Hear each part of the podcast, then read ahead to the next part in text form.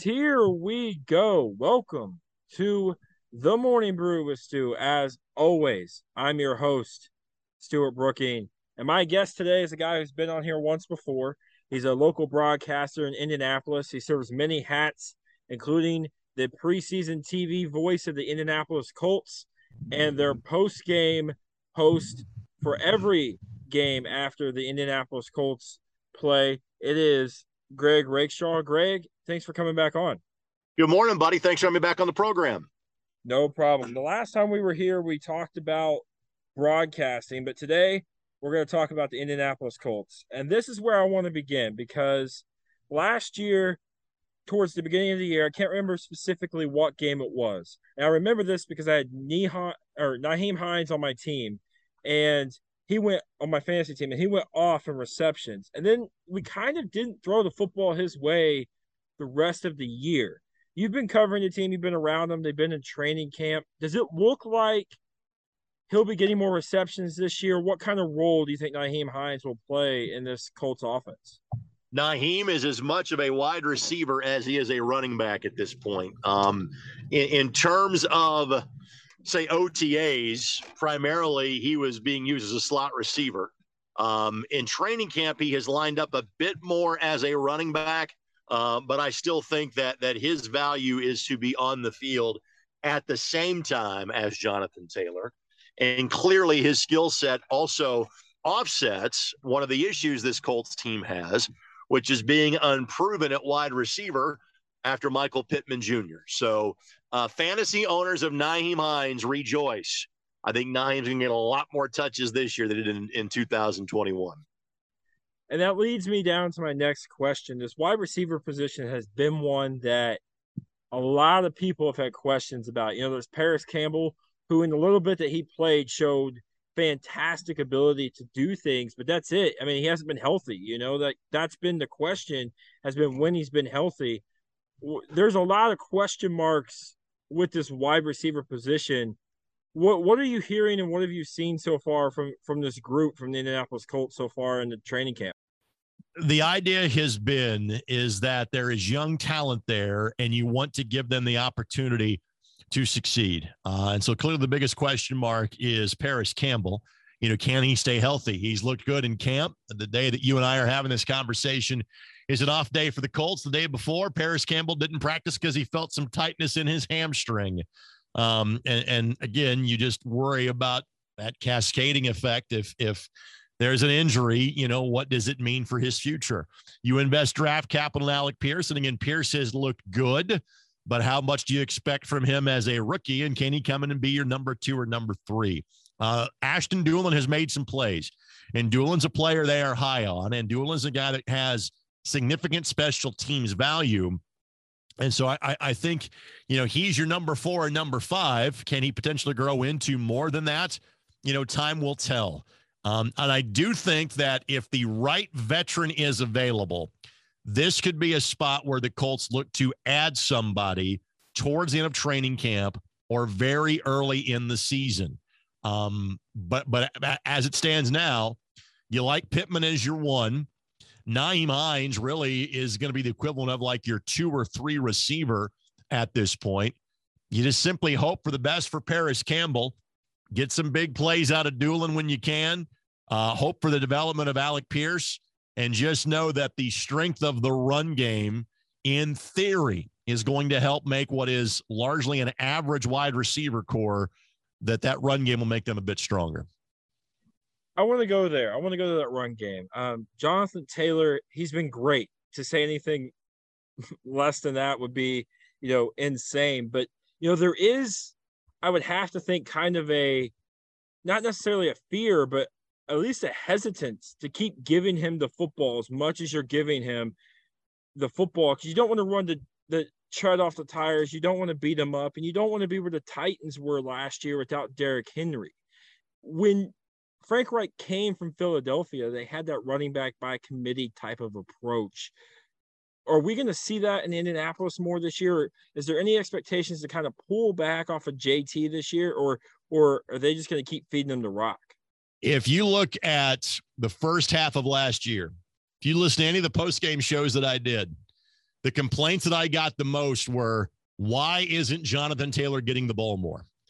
And as the year went along and the offense realized, hey, it's it's feed JT, that's what they did. And he was so much more of a workhorse. Again, I will point to the victory at home against the great Satan, that being the New England Patriots.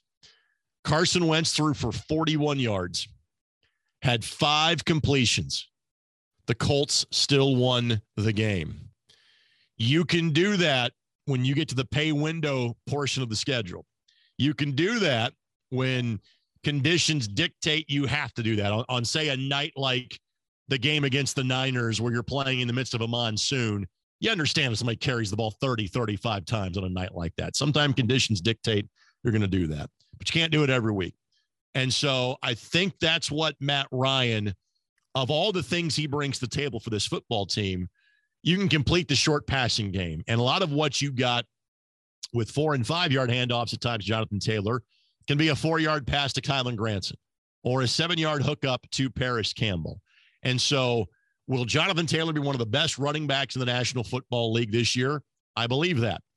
Will Jonathan Taylor get the number of touches he did a year ago? No, he will not, because this will go back to being the Frank Reich spread it around, take what's available offense. And because I think Matt Ryan is a perfect fit for that scheme at this point in his career, there will be a lesser workload for Jonathan Taylor until we get later in the season. And then if conditions dictate, hey, JT's going to touch it as many times as uniform number today, so be it. But I honestly think that to start the year, you will see more of the 15 to 20 touch a game performances from Jonathan Taylor, just trying to to maintain the mileage on what is clearly a Ferrari, a Bugatti, a Lamborghini, insert whatever, you know, a port, what, whatever sort of, of, of, of unbelievable race car you want to throw in there. That's what Jonathan Taylor is for this football team. Yeah, and you know, I think we saw that a lot with Philip Rivers. The year Rivers was there. I mean, that first half of the year, we were throwing the ball a lot, and it was, you know, it was kind of like I, you know, I was with some of the fans like, why are we not handing the ball off more, running it more, those types of things. JT's rookie year, and then he really got going, and so, you know, would it be too far to say that you know the offense will probably mimic what we saw in 2020 as opposed to 2021? No, I mean not at all. Uh, and and again, I, I think Ryan does the things that Philip Rivers did, but he will do them with more of an ability to throw the deep ball on the regular basis. And while there's not going to be design runs for Philip Rivers, I'm sorry for Matt Ryan, um, there he has the ability to at least move his feet enough to keep the play going. And so, no, how this offense behaved in 2020 I think is exactly how the Colts want it to behave in 2022. And again, knowing you're going to give Jonathan Taylor the ball a, a, you know a set number of times each game just because stats bear out one of those 15 or 20 carries are going to go the distance are going to be kind of a, a, a home run type of play jonathan taylor what you're trying to do is not run him into the ground to make sure he is effective when you need him the most at the end of December, early January, and hopefully deeply into the month of January. When we talk about Matt Ryan, you know, we've I, I've heard it all over the place. That's been the thing with Matt Ryan and Russell Wilson, has been last year with Matthew Stafford and the Tom Brady comparisons two years ago, his first year there on their new teams that's likely the expectation here for the Indianapolis Colts and, and what they want out of Matt Ryan. I mean, they brought in a guy who, as J- Jim Irsay says, can hit the layups, right? And not really, you know, he's not a guy that's going to cost you some games as far as that goes. And I believe he's also still a guy who's got a lot in the tank where if you say, Matt, come out and win us some games, he can do it. Where, what's the vibe you're getting from inside the organization and what they expect from Matt Ryan? that he is living up to expectations so far. Um, again, great leadership, great decision making, um, just solid, um, consistent, uh, which is what you didn't get with Wentz. Um, you got some great things with Wentz. Uh, you got the ability to improvise when need be, but Carson didn't know when to say, "Hey, it's it's it's time to move on to the next play." Um, and while again, it's if you look at the numbers last year, and I can literally hear Zak Keefer's voice saying this because he is he's quick to, to to say this in a media room. Twenty-seven and seven wasn't the Colts' record last year. That was Carson Wentz's touchdown to interception. Twenty-seven and seven.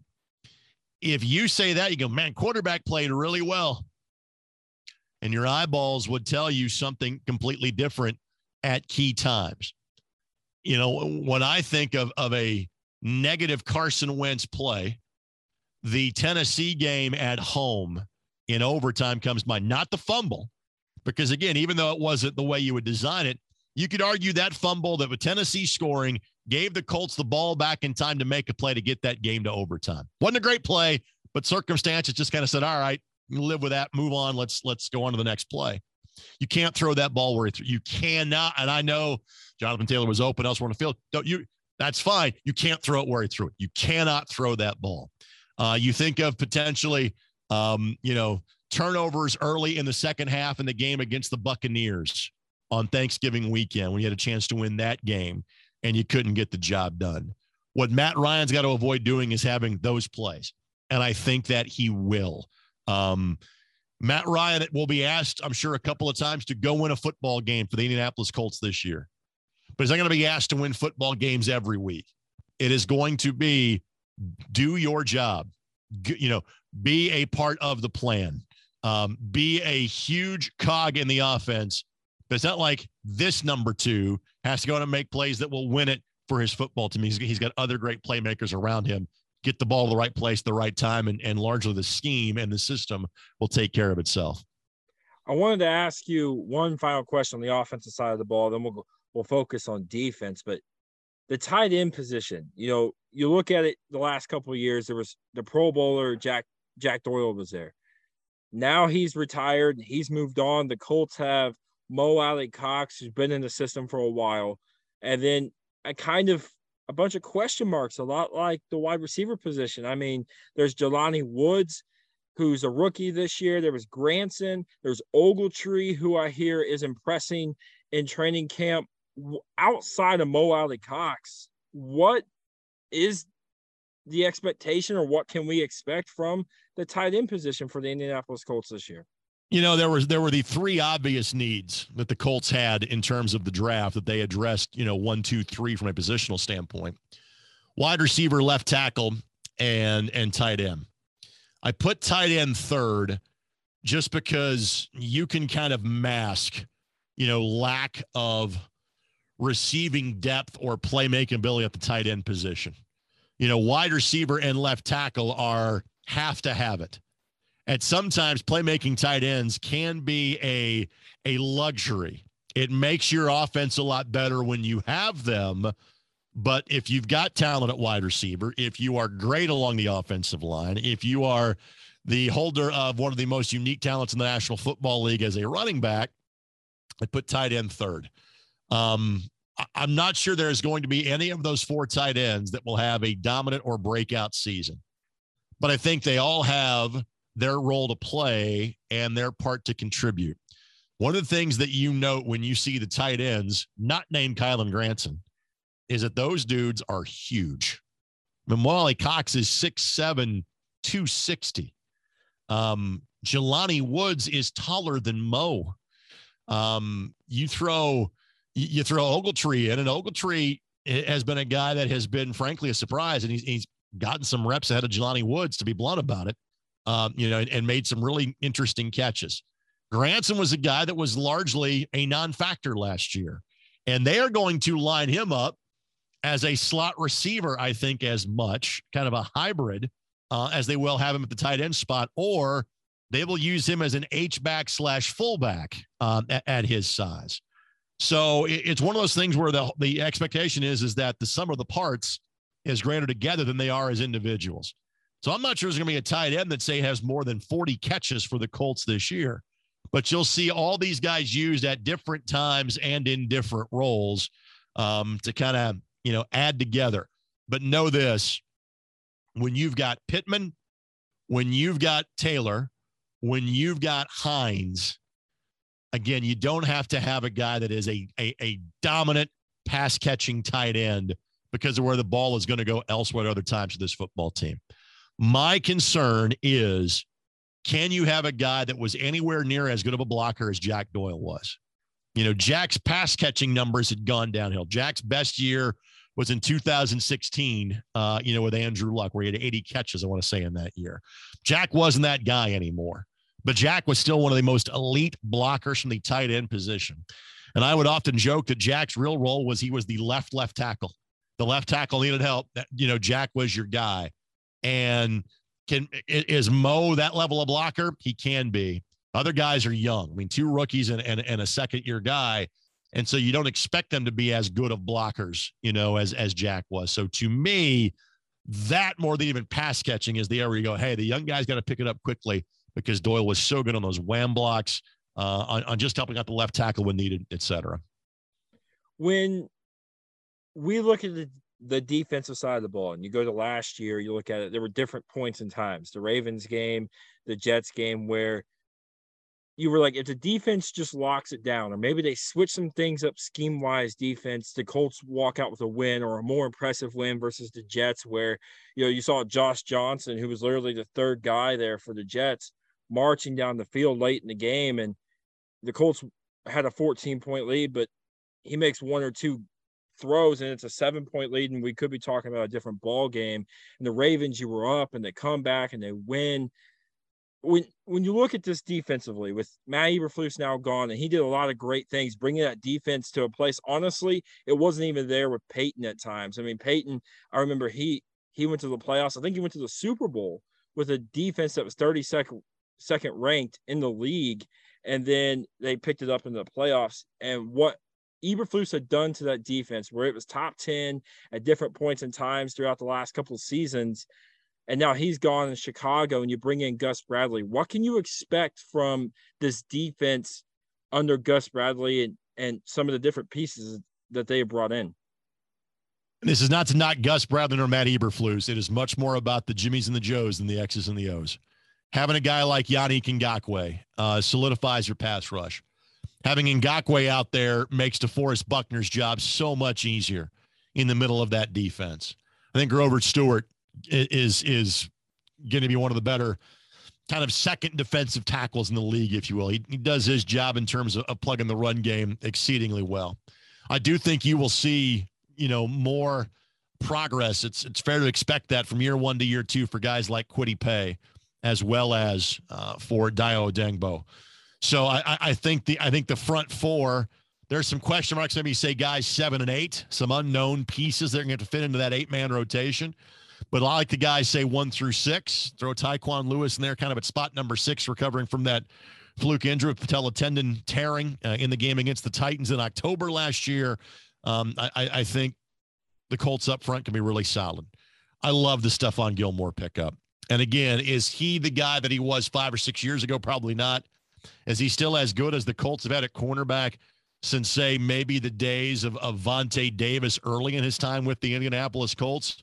yeah, I think Gilmore is that guy, and he has looked tremendous in practice. Um, you know, we'll see how this Colts defense responds and the potential of having Shaquille Leonard out at the start of the year. Um, but they are experienced at linebacker and guys that know this locker room. You know, Zaire Franklin has basically been a backup for four years. He's going to be a starter now, um, and, and and he will slide in to replace Darius Leonard from a uh, you know kind of from a call standpoint and, and from being the, the quarterback of the defense. What can we see from Bobby Okereke this year? Uh, Nick Cross, I think, is going to win the, the, the starting safety job opposite Julian Blackmon. Um, and, you know, the third round draft pick whom they traded up to get uh, from the University of Maryland. The, the the story of Julian Blackmon, you know, recovering from his Achilles tear from last October, you would never know he was hurt. Uh, you worry about the fact that he's had a couple of significant injuries dating back to his last year at college in the last three years, but he's going to be the free safety. And in this defense, you know, you're really the center fielder. You are the last line of defense. You'll see more numbers in the box than you saw under gut Matt Eberflus.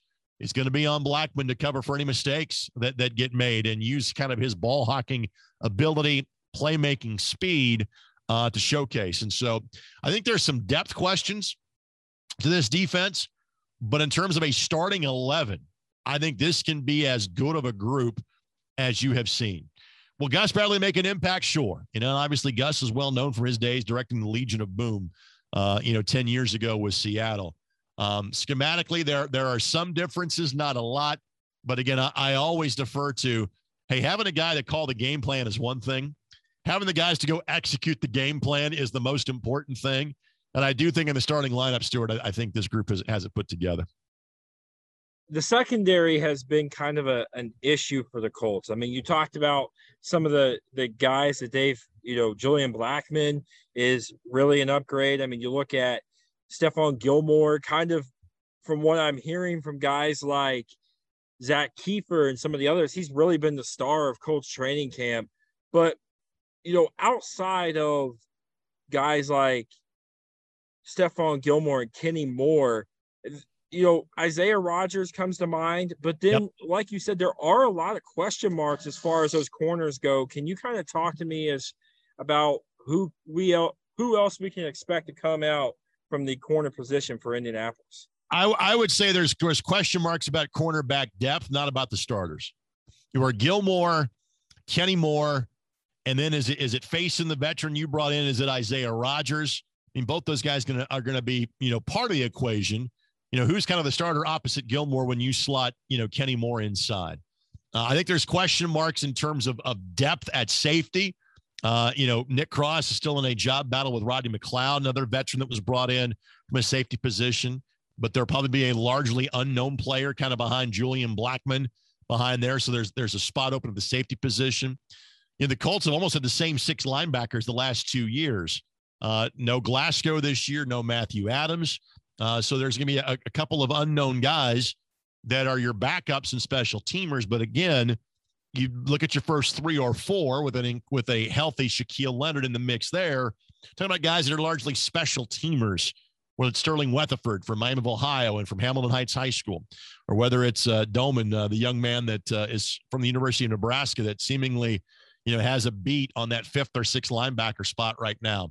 So if if your defensive question marks are about who's your last safety, who's your last cornerback, who's kind of your backups at defensive tackle, you're in a pretty good spot. If those are the question marks you have, if you believe you've got a solid 11 to say 15, knowing that normally 18 to 20 will play in a given game defensively, you can figure that part out after Chris Ballard because you have the, the key questions of do I have a difference maker defensive tackle?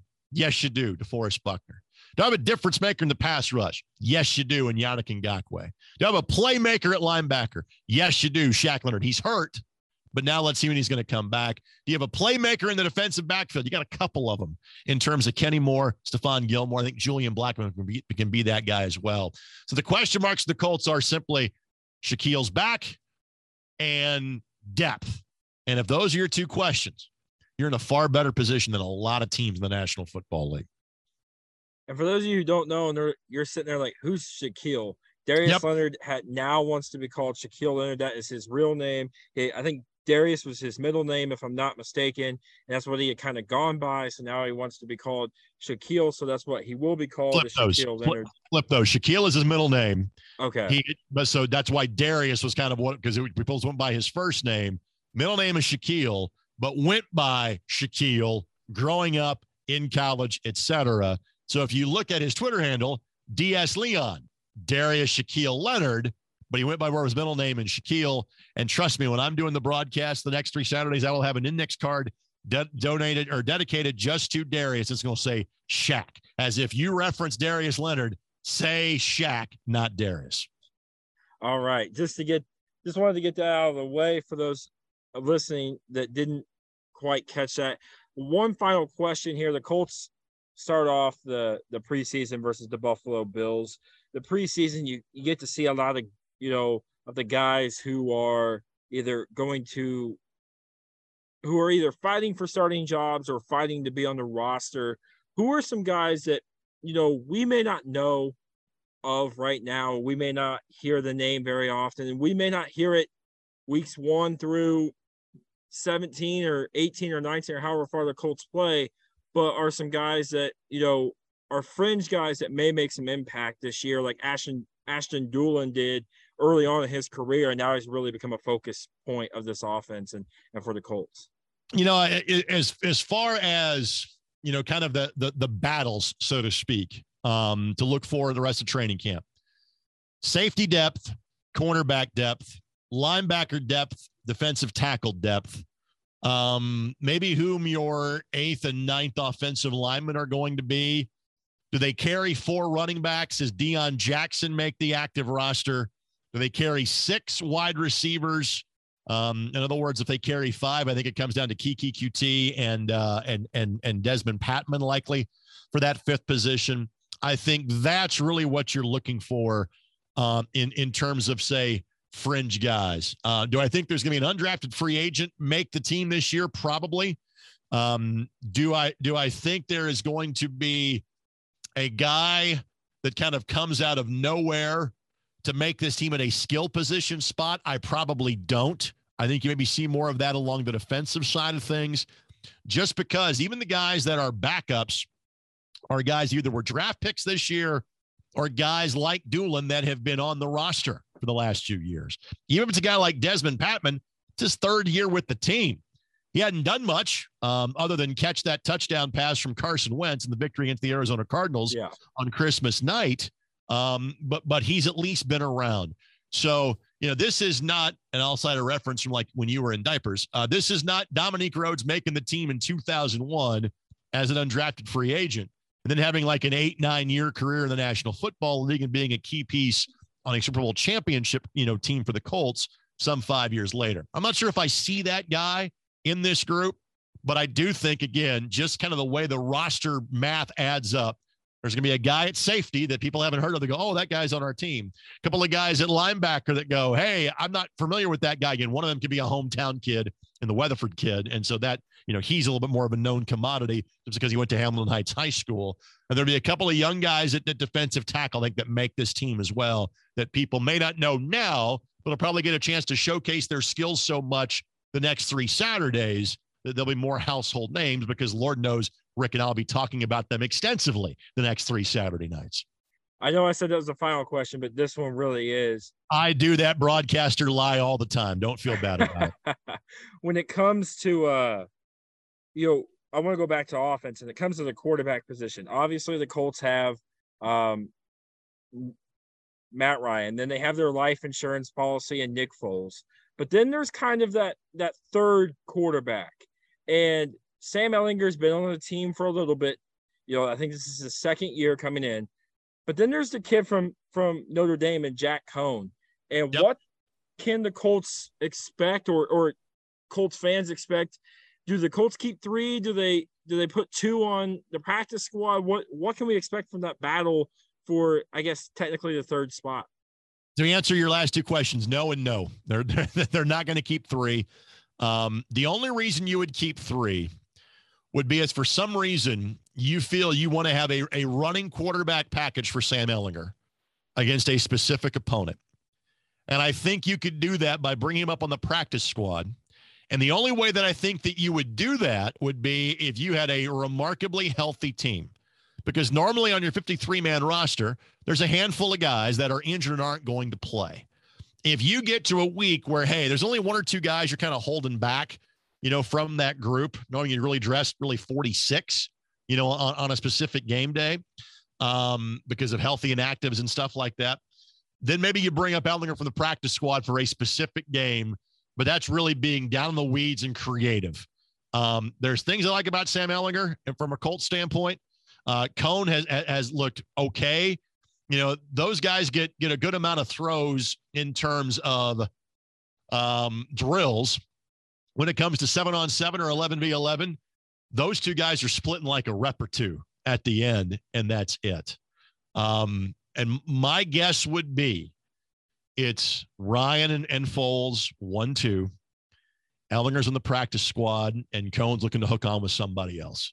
Um, the Colts have this remarkable luxury in having two quarterbacks on the roster that have played in a Super Bowl, and one of them has won, and he's not the starter.